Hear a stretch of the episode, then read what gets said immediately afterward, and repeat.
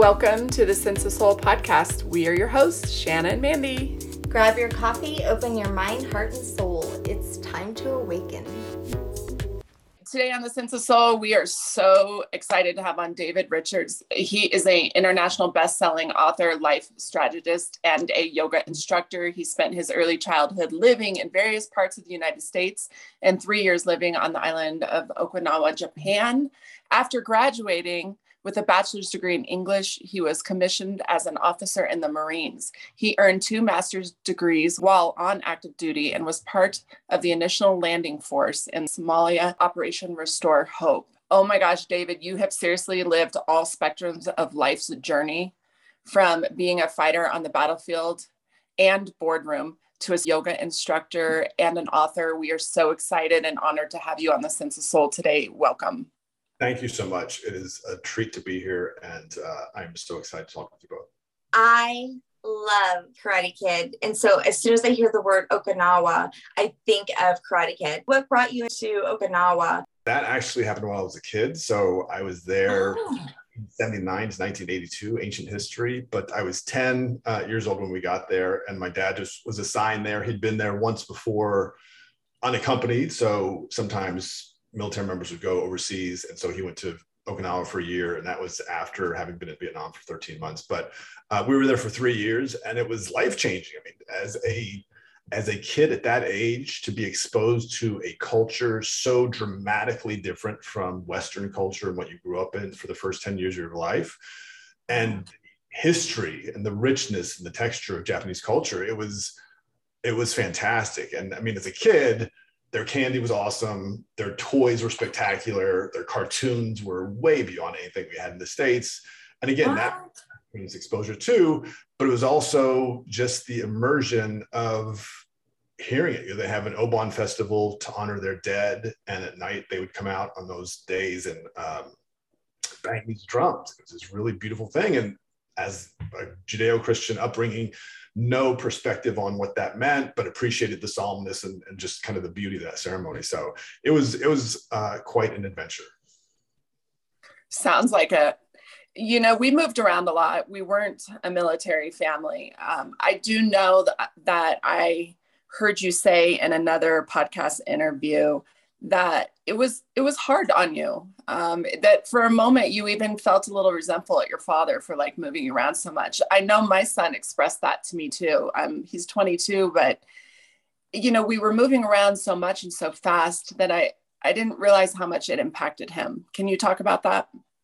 Yeah and i didn't i didn't appreciate i didn't appreciate the beauty of my experience until much later in life and at the time I did, and it was just because I loved my friendships. And you know, my first friendships I really remember where the, ironically we didn't live on a military base. We lived just outside of the University of Maryland uh, in a little town called Hyattsville back then. And uh, we lived among civilians. And that was a weird experience because otherwise a military base is almost a utopia. I mean, it's a really calm society because everybody's on the same team. And so there's there's no problems there. And I had a best friend who was a you know five year old girl up the street and another five year old boy up another street. Those were my best friends. And when we moved away four years later, that was painful. Like that was hard. And I knew like, and that was kind of my first appreciation of this is what this is what we do. And so it was this weird relationship where I would kind of throw myself into a relationship, into friendships, even though I knew that they were going to end on the other side of it. And so I kind of developed this aversion. Then I sort of became not introverted, but I just kind of I withdrew because I didn't like that experience. And by the time we had come to Okinawa, I had my best friendships, you know, of my kind of teen youth. And pulling those apart, that's when I turned my teenage angst towards my dad. But I appreciate, you know, looking back on it now, it was such an incredible journey and such an incredible experience. And through that, I learned a tremendous amount of resiliency and the ability to connect with people pretty quickly. You spent 15 years active duty for the Marines. I did.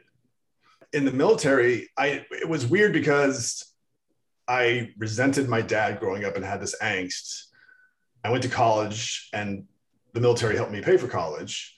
And then wow. I joined, I joined the thing that I had kind of grown up resenting to, to now sort of professionally get paid to resent my life in, in this weird way that I wasn't fully appreciating. But the Marine Corps was fantastic in a lot of ways.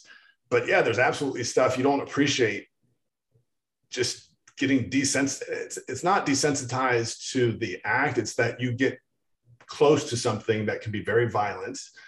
And at the same time, you are held to an incredibly high standard of morality. And so there's this, it's a, that's, that's what makes it hard to join the Marines because yeah.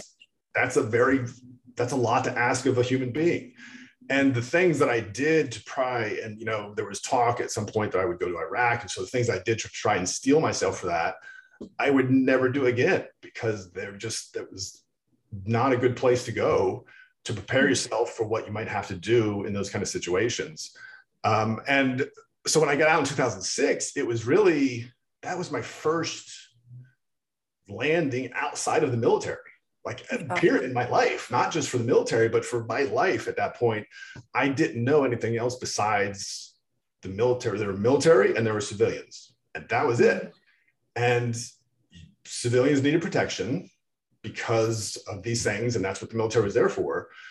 And so stepping out of that, you know, one of the first things I was just writing this in a blog post the other day, I appreciated, wow, people are out for their own agendas in a lot of ways. Like people, and and to the point that they are not looking out for other people, it's like, what's in it for me?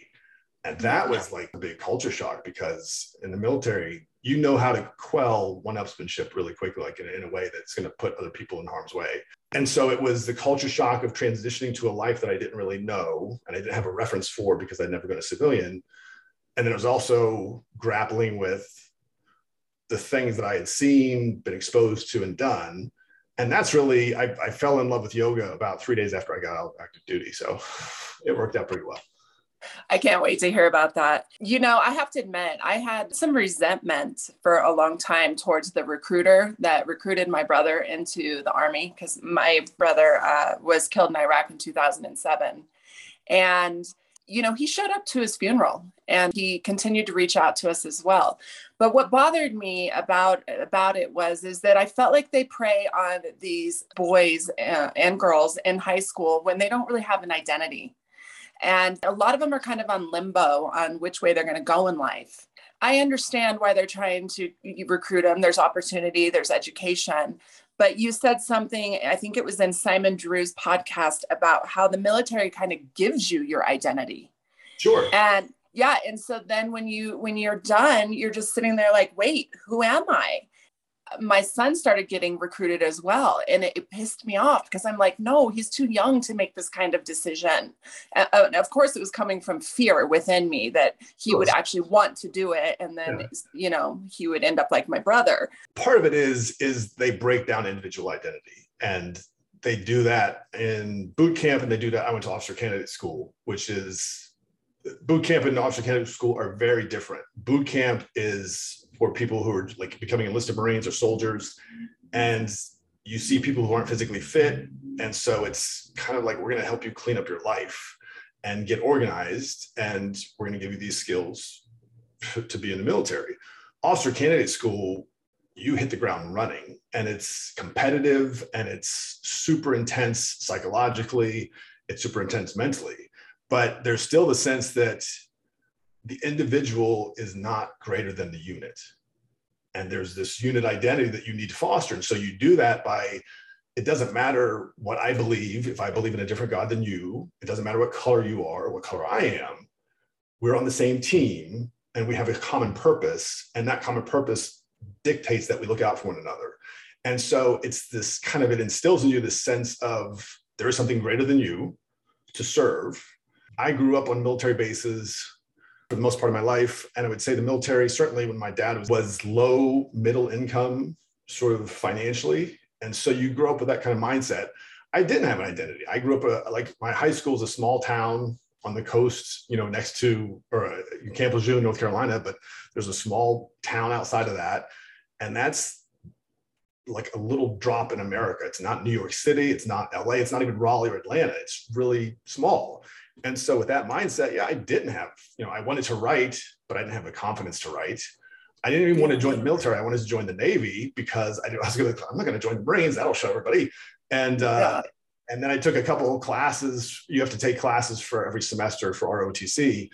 And they started getting into engineering. And I was like, I can't do this. I'm going into the Marines. Yeah. uh, and, but so there is, there is this kind of shedding of stuff and it's, yeah but it's also some neg- like shedding of negativity, shedding of you're saying I can't do this. I can't, you know, it's pulling and demanding that you be more and that you be more for someone else too. And so then as you go through, you know, as I went through my career, my personality comes back into it and you bring almost an artistry to leadership.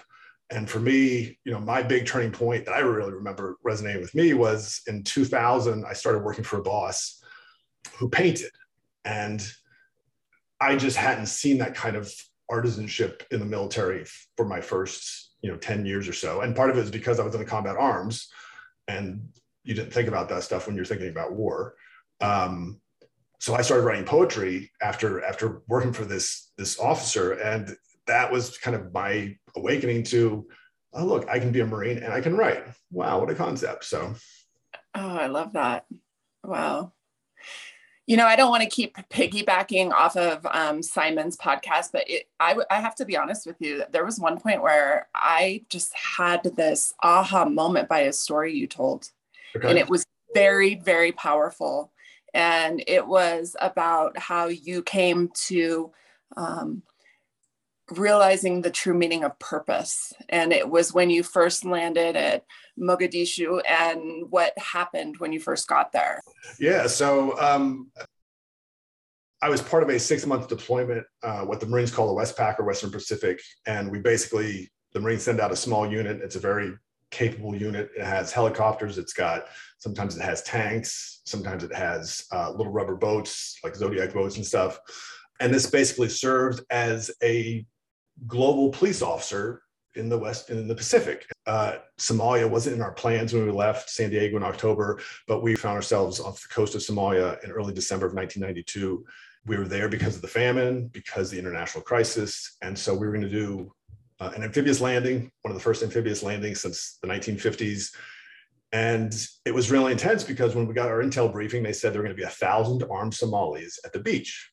And so you wrestle with that the night before and, and, so you're like i was lying in my cot and just trying to rationalize someone's trying to kill me tomorrow that doesn't never met me knows nothing about me and we're trying to help them. Okay so let's go. And then you wake up at midnight you get your stuff on and then you end up in the back of the, the amphibious uh, ship on this amphibious tractor about 3.30 in the morning. And so finally we get into the water and it's really really beautiful early early morning four o'clock in the morning or so but the full moon was over somalia so you could kind of see the coast and as we start coming ashore, we didn't see anything from the coast initially, but I was one of the track commanders, one of these amphibious commanders for the vehicles. And we started seeing flashes from the beach. And it looked like muzzle flashes because in the Marines, they have particular ways where you're not getting hurt, but you find out what it's like to get shot at. You hear what bullets sound like when they go by you. And you weren't hearing any of that. And so we didn't elect to fire on the beach, but it was again super tense. And then we finally got like 100 yards offshore, and it was all these camera crews and CNN crews and film crews and photographers uh, taking pictures of us as we landed. And so it was really kind of this surreal moment. And then we got ashore and we had a job to do, and my team had to go set up a roadblock to keep people from coming into the airport with weapons and ammo. But it was, yeah, it was really kind of a transcendent moment. It was surreal. I'll say that it was really surreal. And and that was Operation Restore Hope, right? It was. Yep. Yeah so we got to the point where we set up the roadblock and the first car comes up and it's a Somali person and the sergeant opens the door and grabs the guy and just throws him down on the ground. And I stopped him and I won't say the guy's name, but I said, Sergeant, pick him up. And I looked at the Marine. I said, We're on a humanitarian mission. We're here to help these people. Ask him to get out of his car and tell him we're going to search it. And that's to me the role that I was supposed to play in that entire mission. That was the most important thing I did because what I did was I set the tone for all the other Marines because this was the other senior person besides me. So they knew how to treat the Somalis because if they start roughhousing, that's how you kind of start a civil war or an insurgency or those kind of things. I loved that story. And let me tell you why, because talk about how someone's energy can affect the bigger picture, right? And then also talk about how your purpose and being aligned with it was able to um, be the leadership of this group. Yep. And then also, um, it, it had me journaling last night about how we can get into this making these fear based decisions. Sure you know so here we have the media always like you know or you hear something that's going to happen and, and it hasn't even happened yet but you have to prepare for it in case it does. But you have this fear setting in all night. And so as a leader you were able to come off and bring down that energy and and make decisions that weren't based out of fear. And that was a powerful story. Yeah, no, thank you. Well, and that's the irony of it too, is that I mean, we are armed to the teeth. We have helmets on, we have flak jackets on the Somali probably weighed 120 pounds. He's like five five. I mean, this small diminutive figure, and you have these gorillas. I mean that with greatest fondness because I love Marines, but we're good at what we do. Like that's why we're Marines.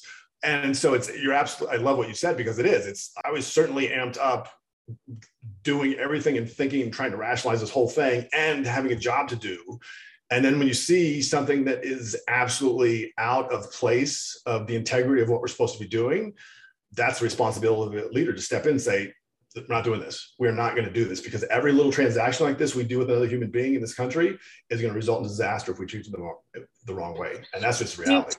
Do, do they teach you that? Because I mean, I just see like this is a perfect example of the pause. You know, you're able to pause in that moment, kind of bring yourself very present, say, okay, I have a choice and this is what is right. And, you know, in that pause, you change the entire energy then after that with, with just that shift.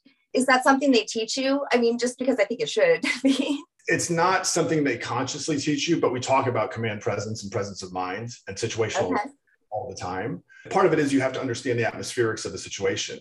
And in a weird way, it's that's a tough lesson for any military to learn because mm-hmm Somalia lasted, you know, 13 months, but our unit was there. We kicked the door in and we left after two months.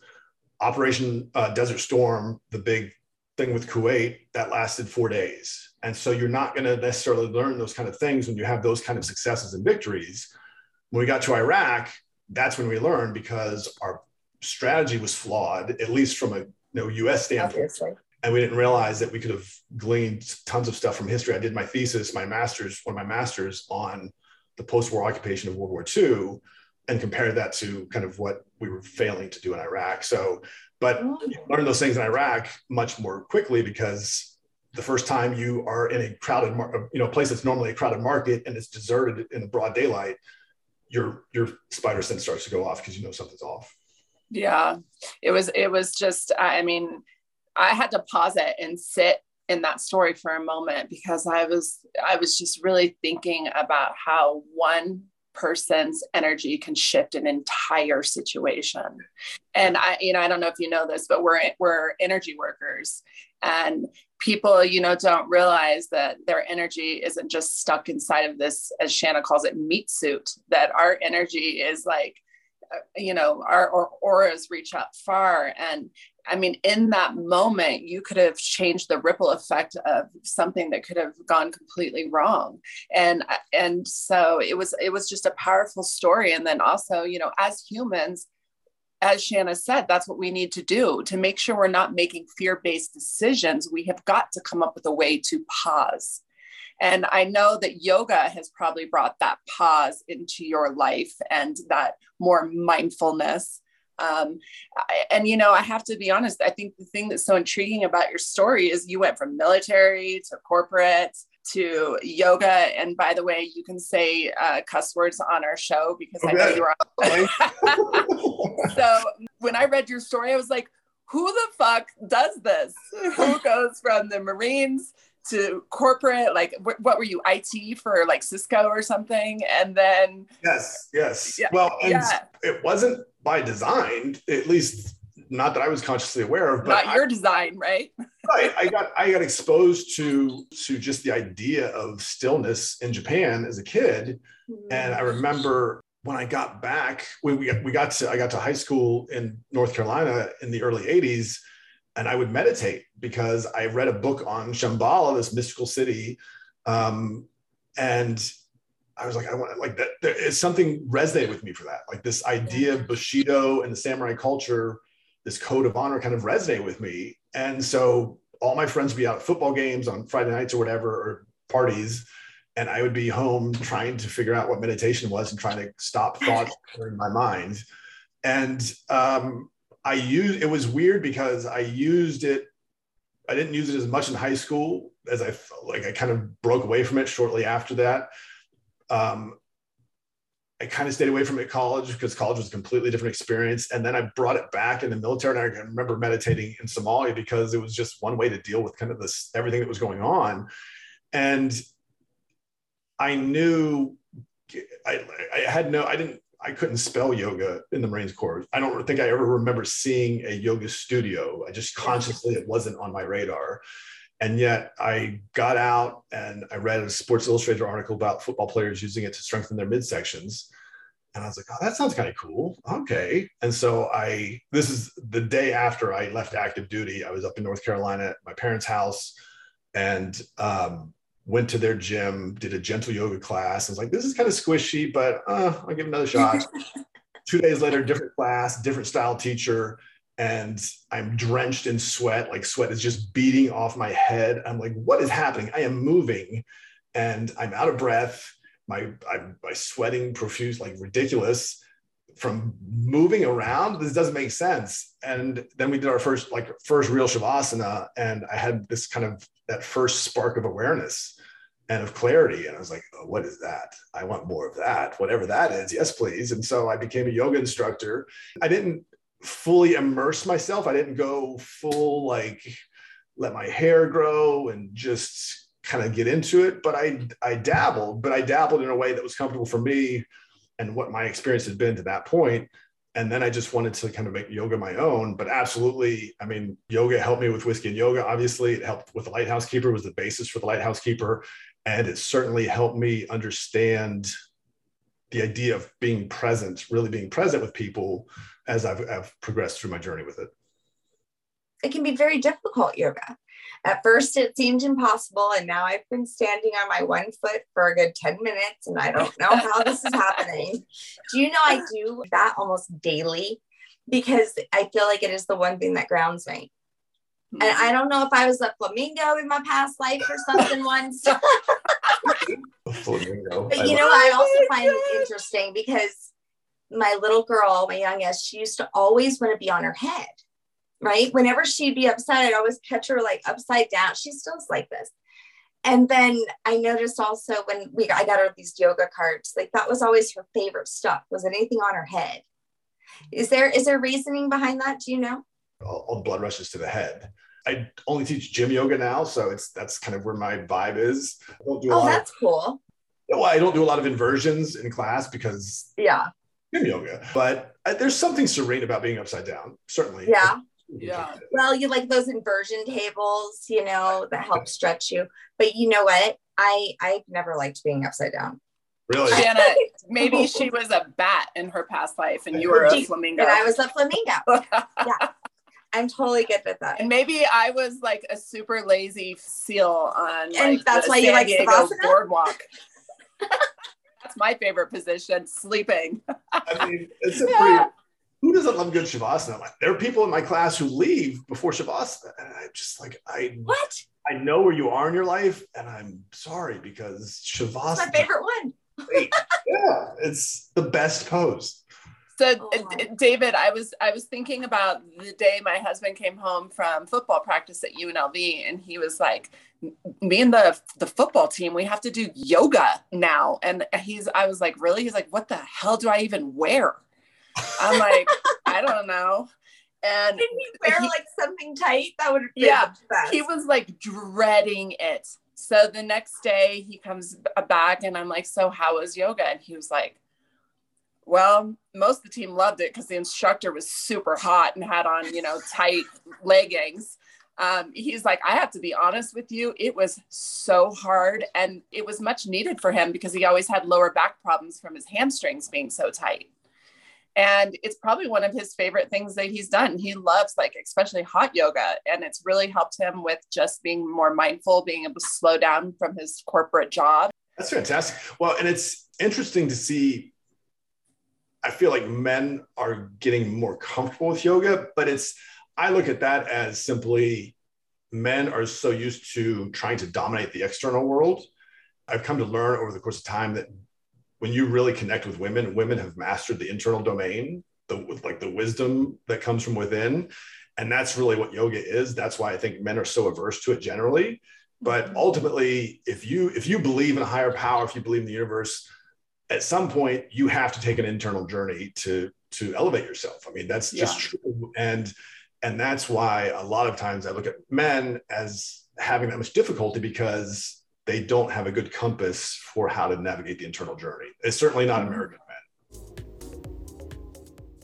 Hey, Sense of Soul listeners, sorry for the interruption, but we have some exciting news to share. Shanna and I have decided to offer an affiliates page on our website to our guests that we have had on. Then it makes it easy for you, our listeners, to find programs and professionals that align with you.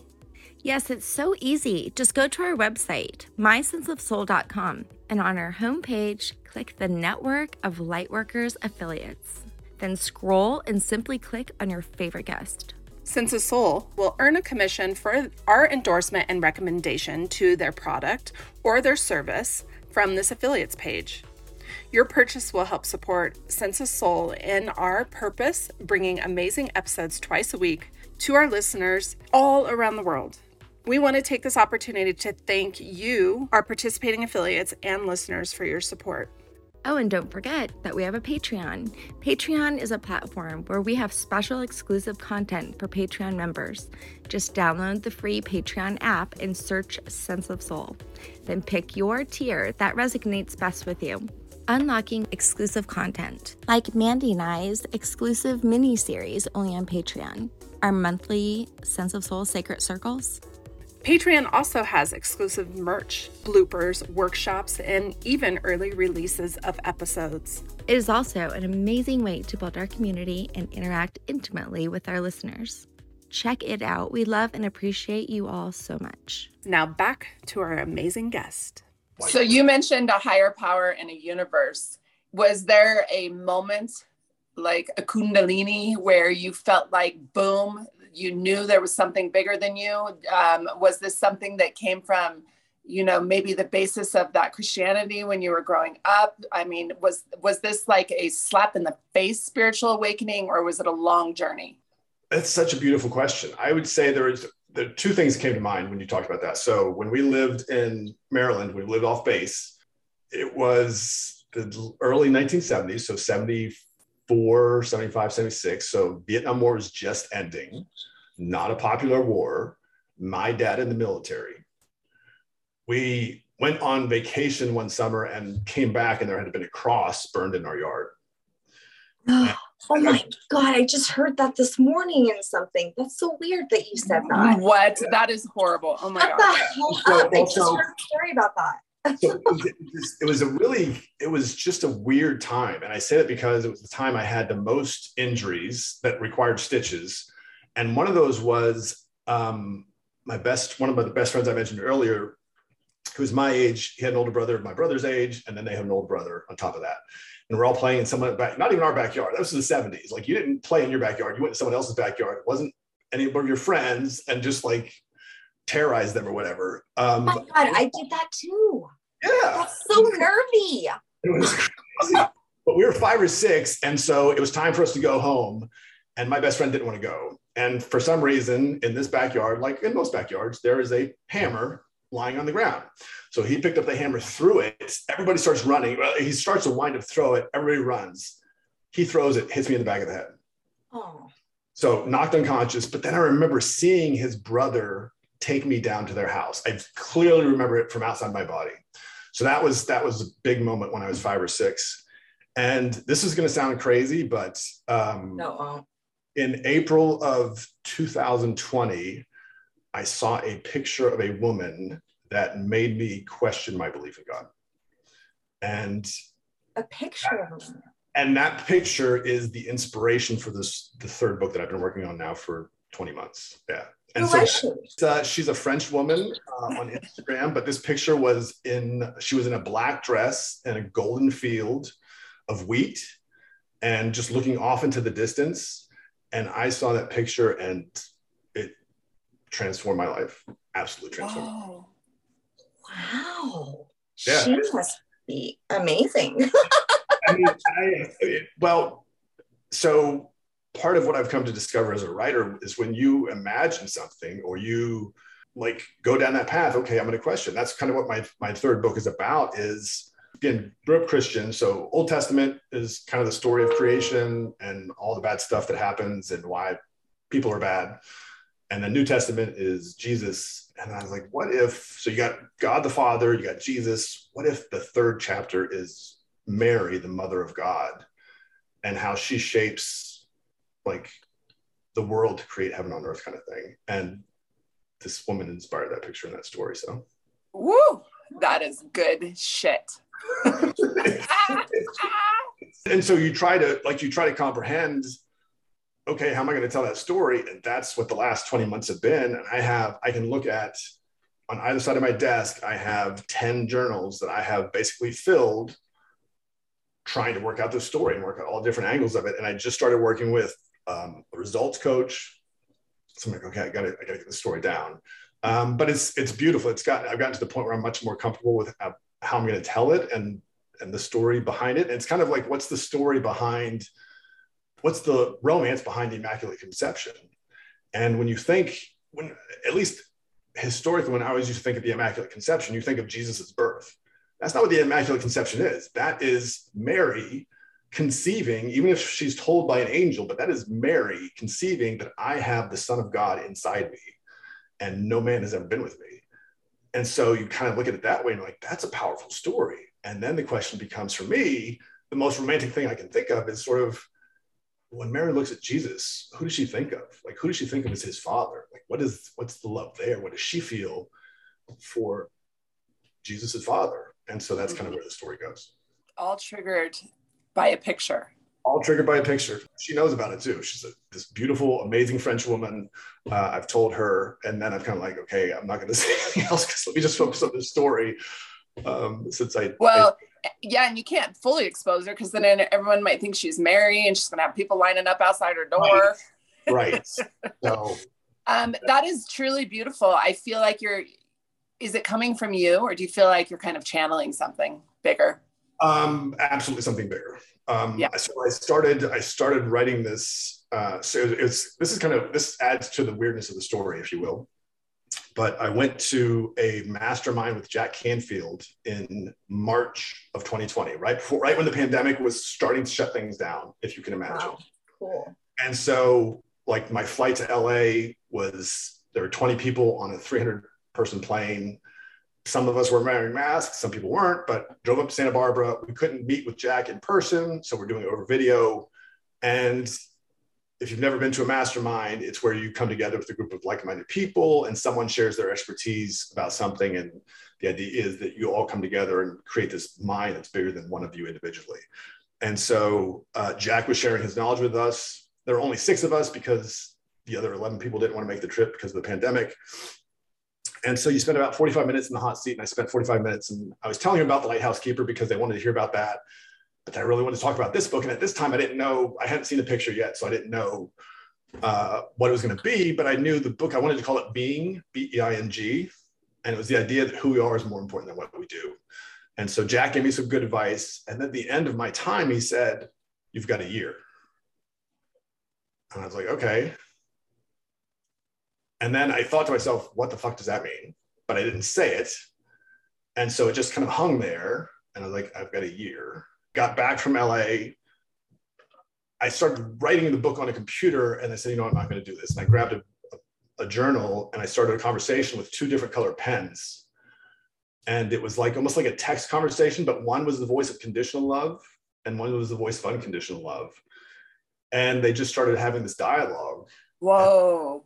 Yeah and then i got to the end and i grabbed a third pen and it was a combination of the first two pens and it was, it was just this purple pen that said i remember you Oh, and it was what I remember you thinking about it, going back to that. But um, and then I saw the picture of this woman on April 4th of 2020, and I was like, what is happening? Because this, I like, it made me think of the movie Gladiator. And if you've seen Gladiator, you know Russell Crowe loses his wife and son mm-hmm. to the Romans and then goes into the afterlife to search for them. But that's how the movie ends. And it just took me on this tremendous journey to, okay, how do I get to tell this story? How do I tell this story? And mm-hmm. kind of make it real. And it just took me to, we have so barely scratched the surface of how powerful human imagination can be. And. And that's like if you really if you believe there's a God and a higher power, like use your imagination to see how close you can get because that's like ultimately again it's that journey internal. Like you're not going to externalize this journey. At some point it has to be internalized. So it's um it's been it's been a test. There were some certainly challenging times uh, during the course of the pandemic with everything that we mentioned earlier the political upheaval the social unrest going on in the country the pandemic um, and getting to tell the story but it was a the most powerful spiritual awakening for me but mm. I go I go back to that. I, the only picture I have is the picture of that post on my phone of her is is the picture she posted on April fourth of uh, of last year. So what is it that got you choked up? Because that's that's a powerful sentence. I remember yeah. you. What is um, what does that mean to you? It, well, it's the idea of oneness, right? It's the idea that whatever, if I believe in a creator, but I also believe in order for us to all know how deep love is. There has to be some suffering that we all have to experience. But I believe that creator created this kind of coexistence of two separate beings. And those beings have danced in and out through time. And if you look at history, there's a repetition, certainly from a military perspective, there's a repetition where societies fight and clash and evolution takes place. People get conquered and new things have come in. And that's when I, when I look at kind of the the wokeism, if it's called that in America, about the resentment about what happened to the Native Americans or what happened to you know the Civil War and how we like those are terrible lessons, but we all had to learn them. That's part of our history. We can't downplay it by saying it didn't happen. I'm not saying we need to glamorize you know the South or anything like that, but it's part of who we are and we have to understand it because you can't hate the experiences that formed you. And we're all, if we all come from one creator, then all of our experiences are related in some universal way. Have you ever had a um, past life regression before? Uh, I did one through a guided meditation, but it's funny because um, so I mentioned Gladiator and the Romans. When I was with Jack Canfield, that was one of the other things he said. We are on a break, and he was on video, and he talked about how he'd gone to Costa Rica on retreat, on, on like an ayahuasca retreat, and he had found out that he had been a Roman soldier. And I was the only one he told that to, and I was like, okay, cool. I was like, yeah. Okay, great. Okay, um, awesome.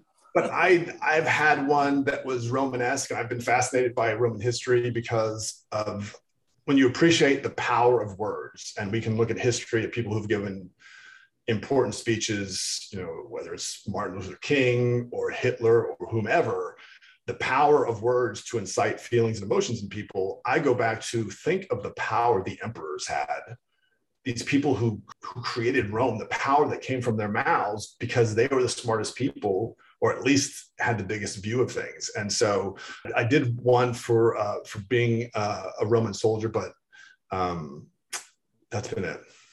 I just was wondering because as soon as you said remember, I, I was like, oh wow, you were definitely, you know, in biblical time. And that's why you're so called, you know, to the story of Mary yeah. and oh, you know feel so you know and you're having these triggers from a vision that you happen to see in a picture but it's triggered something within your soul so deeply it, right? it really beyond this life right i mean that's absolutely. not of this life you know and that's and that's been some of the challenges especially you know and, and I'm, in the spirit of transparency i looked at the three abrahamic religions judaism christianity and islam are all related and yet most people think they're not talking about the same God. And I say, maybe we're not talking about the same God, they're talking about the same story. And so, doesn't God change and evolve? And if you look at the Old Testament God, he made mistakes, regretted making humans, flooded them, and then started over.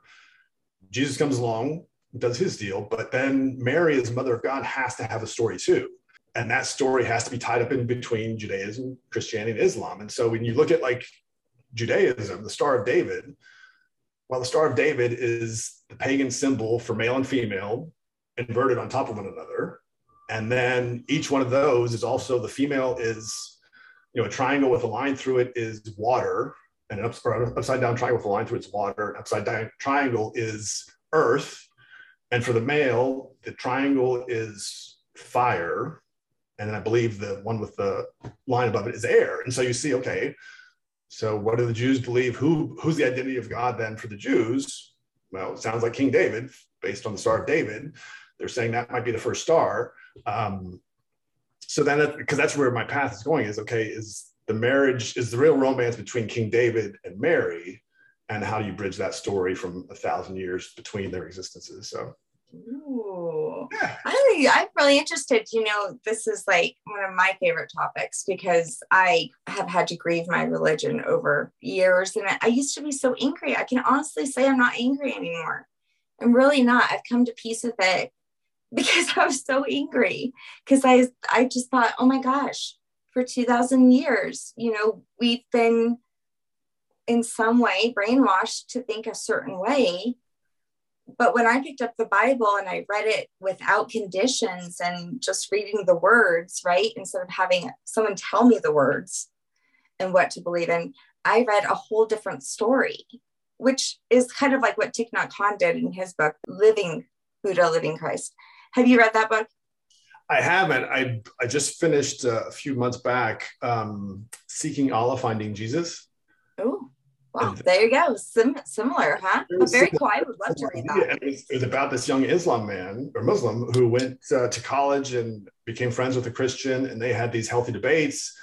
And through the discourse, the young man realized, oh my gosh, like I converting to Christ. Like I'm, I'm going to make this conversion, and and I think the message that gets lost, and a lot of times, and part of it is I've been I've started to research.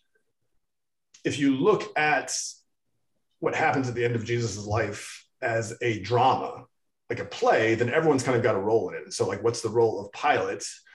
when he says what and because Pilate represents the government and truth, and then you can say everything else about you know what the Jewish people represent and what the Gentiles and but when you look at history kind of holistically, it speaks to me that there's there's so much beauty in diversity. And I think really that's kind of what Jesus' message is. It's not about don't judge other people, pick up your cross and follow me and see where it takes you.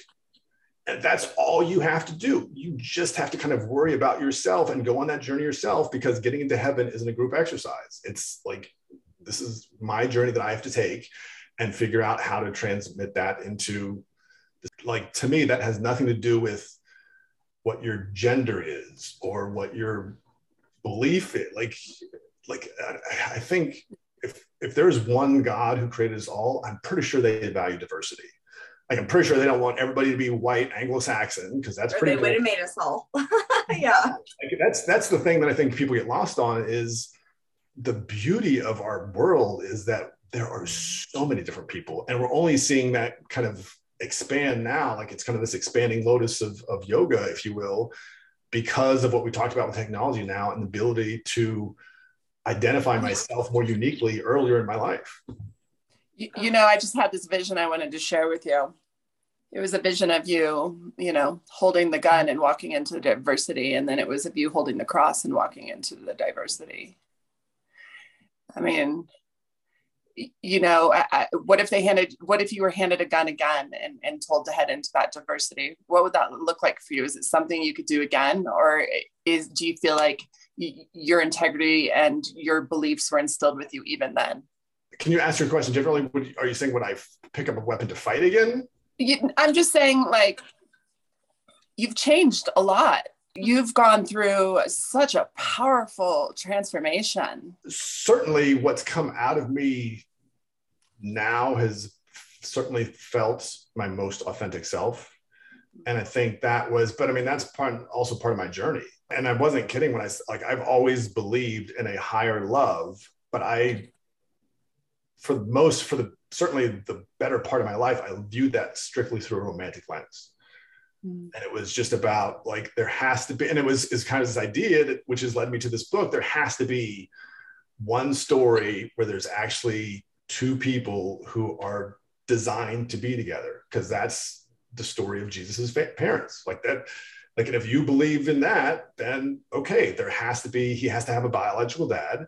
Um, but I never did I have that presence of mind when I was 15 and trying to figure out how to date girls? Absolutely not. Did I have it when I was 30 and going through my first divorce? Nope. It took me till this point in my life to just be inspired by a picture to be like, you know what? I want to be whatever love I have been inspired to write because of this photo. I want to embody that with every part of my being. And so if I were to go back into a situation where I had to lead in that kind of, you know, in a, in a military sort of environment, could I do it? Absolutely. Would I do it completely differently than I did? I would have the wisdom and the experience of the pain that I've caused myself and the pain I've caused others to guide me to making sure that it was a very different experience for everybody involved. Good answer. That was really good. You know, we did an episode with um, you would like this one. Maybe I'll send it to you. Please do. Is it Harry Harry Rosenberg? He's um, a Jewish rabbi who lives in Israel. He just really brought a lot of wisdom because as a Christian, how they tell the stories are totally different how we do. And one of the things that shocked the shit out of me, and I'm still shocked, is that, and it's still something they do, but like when you're going through when you're becoming a rabbi or when you're connecting they follow what like moses did and those before moses is that they go into this cave and there's like the ceremony where they light this um well it used to be back in the day at the acacia tree and they would stay inside this cave and connect with god and get all this wisdom and answers or whatever. And after all the smoke was gone, they would leave. And many times they would write scripture. And the thing is, is what he said, he's like, and they've known this all along, is that many of the stories in the Bible was actually in that realm. And so I was like, wait, are you telling me that much of the Old Testament is like a hallucination? Because the acacia tree is also a psychedelic. And so it, it, was very interesting. And he was like, yes, absolutely. And I'm like, wait, what? And he's like, of course. Like, and part of that makes sense because they talk about there's so many different authors for different parts of the Old Testament.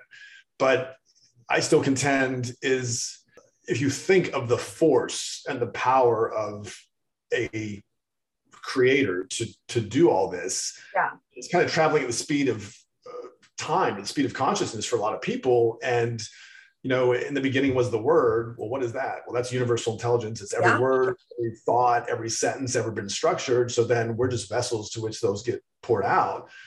What I come back to is, you know, the alignment that the three major religions around, uh, you know, the three Abrahamic religions have with one another, and they all have a different view on Jesus. But to me, there's always that just tells me there's a story that someone gets to tell to connect them and Absolutely. I didn't set out to be that person, but I'm going to certainly give it my best attempt on, uh, mm-hmm. on the full story that I'm working on.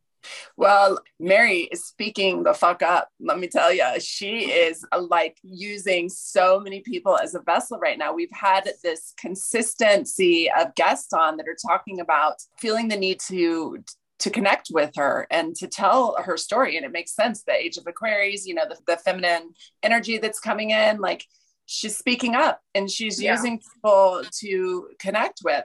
Wow. And do want to talk about your other books as well. Oh, sure. Uh, you know, let's go to the, the, how did, what did the lighthouse mean to you? What does the lighthouse symbolize for you?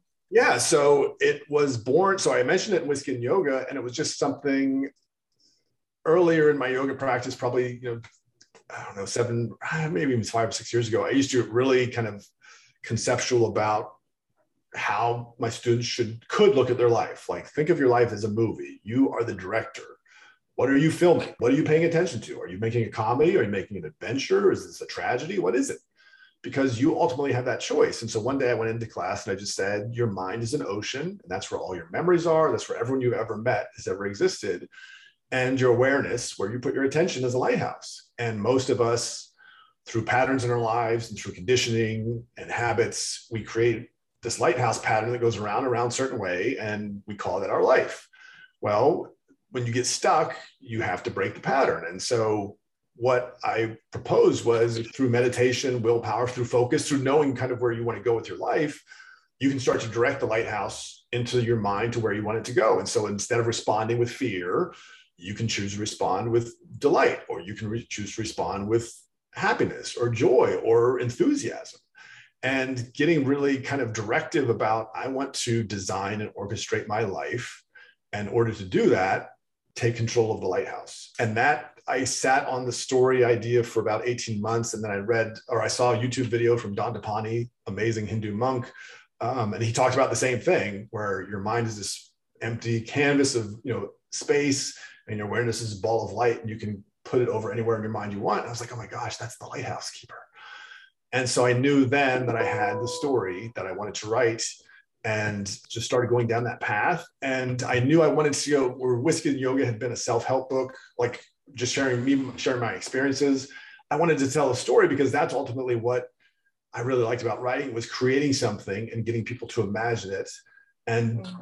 doing that in a way that excited people and invigorated people to want to read my work and so that's what the lighthouse keeper became was a story of a young man who wants to break away from his father's patterns mm-hmm. and establish his own identity in life and he goes to a lighthouse to learn how to be a lighthouse keeper's apprentice and then while he's there he goes on a journey in his mind and he has to get out of it mm-hmm. you know whiskey and yoga is an awesome title it's very catchy you know people are like ooh you know i mean so I have to ask, do you like, we know you like butter pecan ice cream. Do you like whiskey? you like some whiskey in that? I haven't had a drink in about five months because of the diet, the nutrition, and not wanting to be slowed down by it. I will yeah. say, so whiskey and yoga for me, uh, someone in 2016 gave me a whiskey and yoga t-shirt for Christmas. And I love the irony of it because I was big into whiskey at the time, obviously yoga instructor. And then in 2017, in January, I read Napoleon Hill's Think and Grow Rich. And in that, he asks you what your life's purpose is. And that was probably another certainly seismic event for me in my consciousness was my life having purpose. And so I knew I wanted to call the book Whiskey and Yoga, but for me, it was how do I tie those two together? And I just kind of did some research and I realized, okay, well, whiskey is the story of a spirit in a cask because they age whiskey for long time. And yoga is the story of a spirit in this human shell. I was like, okay, that's pretty good. So I went with that. And then I told myself when I launched Whiskey and Yoga, if it went to number one on Amazon, that I, uh, I bought a 42 year old bottle of scotch and I would have a glass of that if it did. And I think 8.30, the night of the launch, it went to number one in two categories. And so I've never tasted something in slow motion like I did a 42 year old bottle of scotch, but it was the coolest thing. How much did that bottle cost you? Uh, I want to say it was about 500 bucks. well, you well deserved. Well deserved. It was it was worth it. It was. Uh, I'll never forget tasting what that tasted like. Well, and you want to know what? Right when you were tasting it mindfully, those two combined, the whiskey and the yoga. Yeah, it really did. yeah, you slowly, mindfully drank it and consumed it and tasted yeah. it and felt it and celebrated. I did. It was. I, I feel that in my physiology right now. So absolutely, yeah. I love that. It's awesome. Wow. I love your analogy on the lighthouse. When we were first thinking about names for our podcast, or I think it was for the podcast, I the lighthouse was one that I liked because I always felt like what was happening with sense of soul or prior to it being actual sense of soul was that Mandy and I somehow in our own journey had like lit up and people were like attracted to our light because they wanted that too. And so then we were constantly talking about our experiences and they're like, oh, yeah, me too, me too. It was like a lighthouse, finding that light and then other people's lights and them becoming, becoming their own lighthouse. I love what you said because it, to me, it speaks to who we are is really shaped by our thoughts. You can, it doesn't, you can certainly spend time on how you look and obviously want to feel good, but who we are is shaped by our thoughts and who we are to others is shaped by what comes out of our mouths without question and when you start to really kind of get into a higher truth, and I know I'm sure with the guests you've had over the past 18 months, I've heard so much about spiritual awakening when I do podcasts. And I realize it's two different worlds because you go to the news and this pandemic, there's no spiritual awakening on the news. But in the world we live, tremendous spiritual awakening. And right. what I believe is when you really get in touch with your higher self, that's when your words start to come out with this kind of truth that you maybe haven't experienced before. And that brings you together with like minded people, but it also attracts people to you because yeah. you're saying a truth. And whenever someone hears a universal truth, they gravitate towards it. There you go. This needs to be five o'clock news. right. That's exactly well, right. and and you know, I I was thinking I used to think of a lighthouse as I would stand back and look at the lighthouse and use it for guidance. And then I realized through my journey that I am the lighthouse, and and that that self love and that self trust Eh, you know, I looked at it as being outside of it, and now I know it's within me. So that was, you know, I, I always loved the lighthouse too, Shanna. I just did an art a card just last night of the lighthouse. Oh, you did. I just wow. we're making a deck, and and that was the card that I was on, and I yeah. created a lighthouse because of that. You know, you're one, but yet you're trying to reach you know everyone and anyone. Like you said earlier it doesn't matter what sex you are what color you are you know where you come from. Even what language because when it comes to the soul you know there's none of that. That's it that, true words true words. Yeah. All right david here's here's the big question. Okay. What is your soul's purpose? What do you think your soul's purpose is? Oh, oh I just wrote yesterday about my life's purpose. So now I've never thought about my soul's purpose. And I'm not sure if they're the same, but I'm going to go with my life's purpose is to be a force for progress, speaking and writing with passion, and sharing life's joyous moments. Speaking and writing with a passion. Mm. Yes. But beautiful. now I'm going to have to go see if my soul's purpose is something different because yeah, sorry. No, it's you're gonna have to get. You might have to just get one tattoo or two tattoos and wait, and a past life regression is my suggestion. Yes. How do you do that? What's the best way to do that? Well, I can give you a number of, you know, past life regressionists, specifically Reena Kumarasingham, who is she's in the UK, but she's amazing. And yeah, has worked within biblical times. She wrote a book on, she wrote a series actually on some of her clients. They were recalling during sessions being there at the crucifixion she she was actually indian from sri lanka didn't know anything about christianity and she's like putting together all of these like the story from all of these different clients and she's like holy shit they're all talking about the same thing and she did some research on a historical level academic you know history and she was like holy shit they're telling the truth. And they don't even know each other. They're all from different countries. Have you ever seen and i don't i don't recommend it because it can be it's a it's a tough movie. There's a movie called antichrist. Well now you know i'm going to go watch it because you it's, know. Yeah me too. yeah, so the, the movie tells the story of a man and a woman who lose their their son through you know unfortunate circumstance and then it's the psychological torment that they go through in their marriage if you step back, and obviously with a title like Antichrist, it's going to get attention. But if you step back and look at it as another version of the creation story, mm-hmm. you come away with a very different meaning because what it means is basically, in order to create this kind of eternal mother, the first kind of had to be sacrificed, so all these other mothers could be created. And it's it's yeah. really it's a it's a wild story because it's got like witchcraft in it, like so there's some spells that they come up with, but but in some ways it's beautiful because you realize in order to accept the beauty and the diversity of our world, you have to understand that whatever we call God or the higher power has to accommodate everything. It, it's not a question. It's not a question of what you like. I can go to people and say, "Well, I don't believe in witchcraft." It doesn't matter. Witchcraft exists. People believe in it, so it exists. You can't discount that.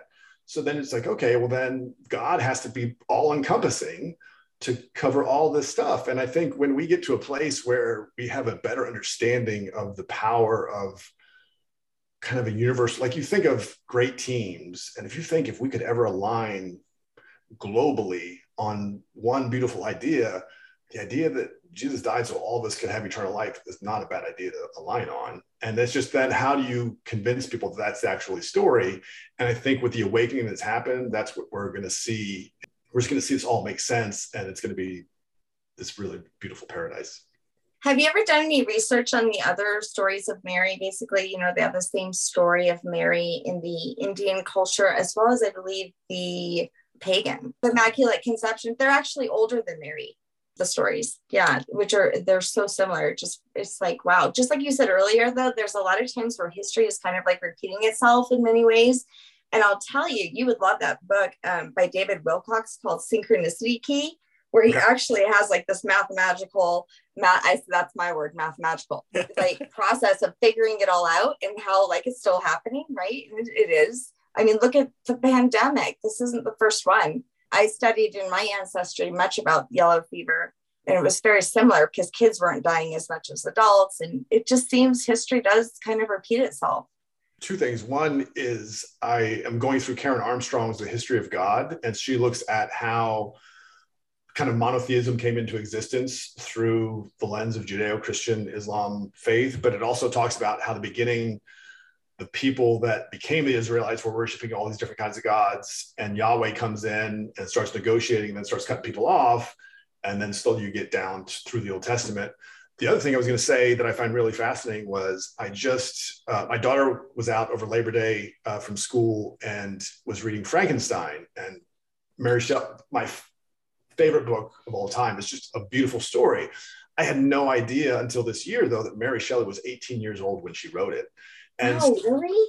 Yeah, she was she was 18. And so you think about, Amazing. I mean, what the story is really about. It, my first experience or exposure to Frankenstein was the old black and white TV show, and it was or movie, and it was Frankenstein. The monster is clearly the monster. But as you read the book, what you realize is it's really about abandonment and you're like how did this 18 year old woman mm. have this presence of mind to capture something so poignantly because what it is is the idea that a creator abandoned its creation. And so mm-hmm. when you look at what was happening in england at the time in europe at the time the age of enlightenment was giving way to the age of romance then you see that it was a reflection for women her mom mary shelley's mom was a huge you know female empowerment advocate. It was this reflection that men were just looking at women. That was kind of i think the initial objectification of women phase and her writing of frankenstein is a reflection of that you just think like if that's not god speaking through someone i don't know what is because that is a powerful that was amazing that has lasted for you know almost centuries now so I think people often miss the meat of the stories, like Phantom of the Opera. We miss the meat of it unless we're present with it. Absolutely well, and for me, that you know, I think the meat changes. uh, you know, it, it started out as like a piece of chicken, and then it evolved into like a pork chop, and then it became a fillet. um, you know, it kind of. I feel like God meets us where we're at. God met you through that beautiful photo that you looked at recently. 100%. I'm going to pick up Frankenstein and reread it. Thank you for sharing that. Uh, David, you're freaking awesome. We could talk to you for hours and hours. You have been like so awesome. I feel like we've known each other for years, like just through what we've talked about. And just and we and, probably have known each other before. well, and I would just the back and forth, the bounce you have is so organic. So this has been an absolute pleasure. I'm so grateful we connected. Where can our listeners find your book? Where can they learn more about you? Books are available at Amazon, uh, davidrichardsauthor.com, uh, my website. I uh, do a weekly blog, and then I haven't been active on uh, in social media too much lately, but David Richards Author on Instagram and David Richards A2 on Twitter. And now it's time for Break That Shit Down. Uh, I'll go back to Roman history and Marcus Aurelius one of his meditations was that happiness in your life is determined by the quality of your thoughts. And we are all products of what we think. Certainly we're products of our experiences too, but it's our it's up to us to translate those experiences into meaningful action that help us grow. And that is just the, the most powerful thing that I can leave anybody with is own your voice. And when you own your voice, you'll own your truth. Awesome. Well, David, you've been absolutely wonderful. Uh, we love what we do. We love it because of people like you. Oh, it, it shows in the questions you ask and, and how the conversation flows. So, again, thank you so much. This has been an absolute treasure for me. Thanks for being with us today. We hope you will come back next week. If you like what you hear, don't forget to rate, like, and subscribe. Thank you. We rise to lift you up. Thanks for listening.